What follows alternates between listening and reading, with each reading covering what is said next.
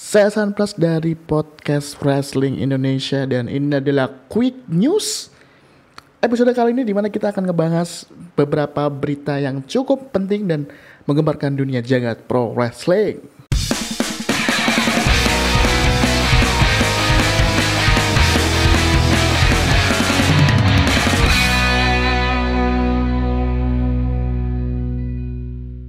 Quick news yang pertama ini cukup uh, membuat beberapa penonton WWE senang dan merasa aman karena The Boss atau Sasha Banks itu akhirnya returns uh, di SmackDown minggu lalu. Di tanggal 28 ya kalau nggak salah ya.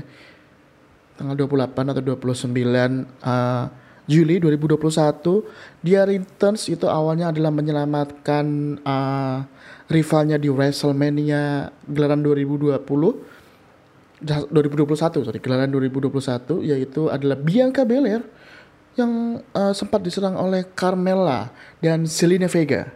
Jadi dia returns untuk menyelamatkan Bianca Belair. Uh, kemudian di malam itu juga di main event uh, tag team match antara Zelina Vega dan Carmella melawan Bianca Belair dan Sasha Banks. Lalu ketika semua berjalan normal, Bianca Belair dan Sasha Banks menang via Sasha Banks submission tanpa diduga-duga, bukan kan tanpa diduga-duga sih. Sudah diprediksi oleh banyak orang uh, bahwa akhirnya Sasha Banks turn heel ke Bianca Belair yang sedang face pada saat ini.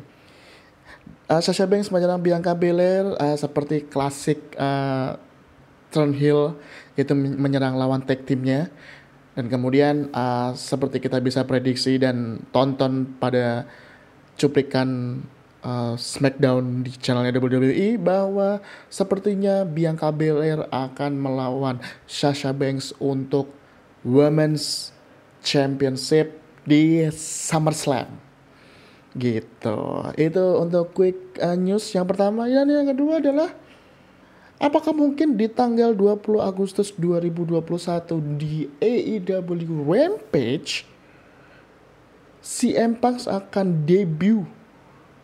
Karena AEW Rampage itu berada di Chicago. Menarik uh, melihat karena uh, banyak rumor yang beredar bahwa CM Punk plus Daniel Bryan itu sudah menandatangani kontrak bersama All Elite Wrestling. Dan kemarin waktu uh, Fight for the Fallen uh, gelaran mingguan dari AEW, Derby Allin, Derby Allin, Derby Allin, Derby Allin ini uh, menantang seseorang, kayak melemparkan tantangan. Pokoknya siapa pun yang merasa dia adalah best in the world, lawan saya di AEW Rampage Chicago. Banyak rumor yang beredar, uh, kita masih uh, menunggu dan ini merupakan antisipasi yang cukup baik gitu karena rumor yang beredar bahwa bisa jadi bahwa Darby Allin akan melawan si Empang yang akan debut di AEW tanggal 20 Agustus 2021 nanti di Chicago. Dan uh, banyak spekulasi yang uh, beredar bahwa karena uh, si Empak sendiri bakal debut ini akan memecahkan rekor penonton gitu. Penonton yang uh, tune in di TV ataupun yang menonton via streaming. Karena uh, selama tiga minggu berturut-turut itu AEW bisa uh, bukan bisa. Dalam tiga minggu berturut-turut AEW itu berhasil mendapatkan penonton itu sebanyak satu juta tiap minggunya yang mana sebelumnya itu cuma berkisar di antara 700 ribu, 600 ribu, 800 ribu. Dan kemarin tiga minggu berturut-turut setelah uh, mulai diberlakukannya penonton udah boleh masuk full di uh, arena untuk bisa menonton pertandingan secara live AEW bisa menghasilkan satu juta penonton tiap minggunya yang mana thanks to Tony Khan selaku uh, owner dari AEW yang mampu menghadirkan uh, sajian yang fresh untuk dunia pro wrestling. Jadi kita ada pilihan selain, nonton WWE kita ada AEW yang mungkin sedikit lebih edgy gitu. Jadi pertarungannya akan kembali seperti dahulu mungkin antara WWE kemudian dengan WCW kembali menarik ketika AEW ini mulai merekrut orang-orang yang keluar dari WWE karena dipecat. Dan salah satu rumor yang beredar bahwa bukan rumor prediksi yang beredar bahwa ketika si Empang debut di Chicago itu bisa jadi akan menambah views seperti roket. Jadi diprediksi bisa menarik masa sekitar dua setengah juta orang.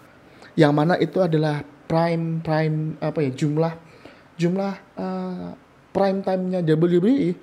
WWE itu pada masa jayanya tuh sekitar tahun 2011 sampai 2015 itu di mana uh, belum ada saingan promotor indie yang sebesar AEW sekarang itu tiap minggunya tuh segitu loh uh, jumlah penontonnya yang yang streaming di TV.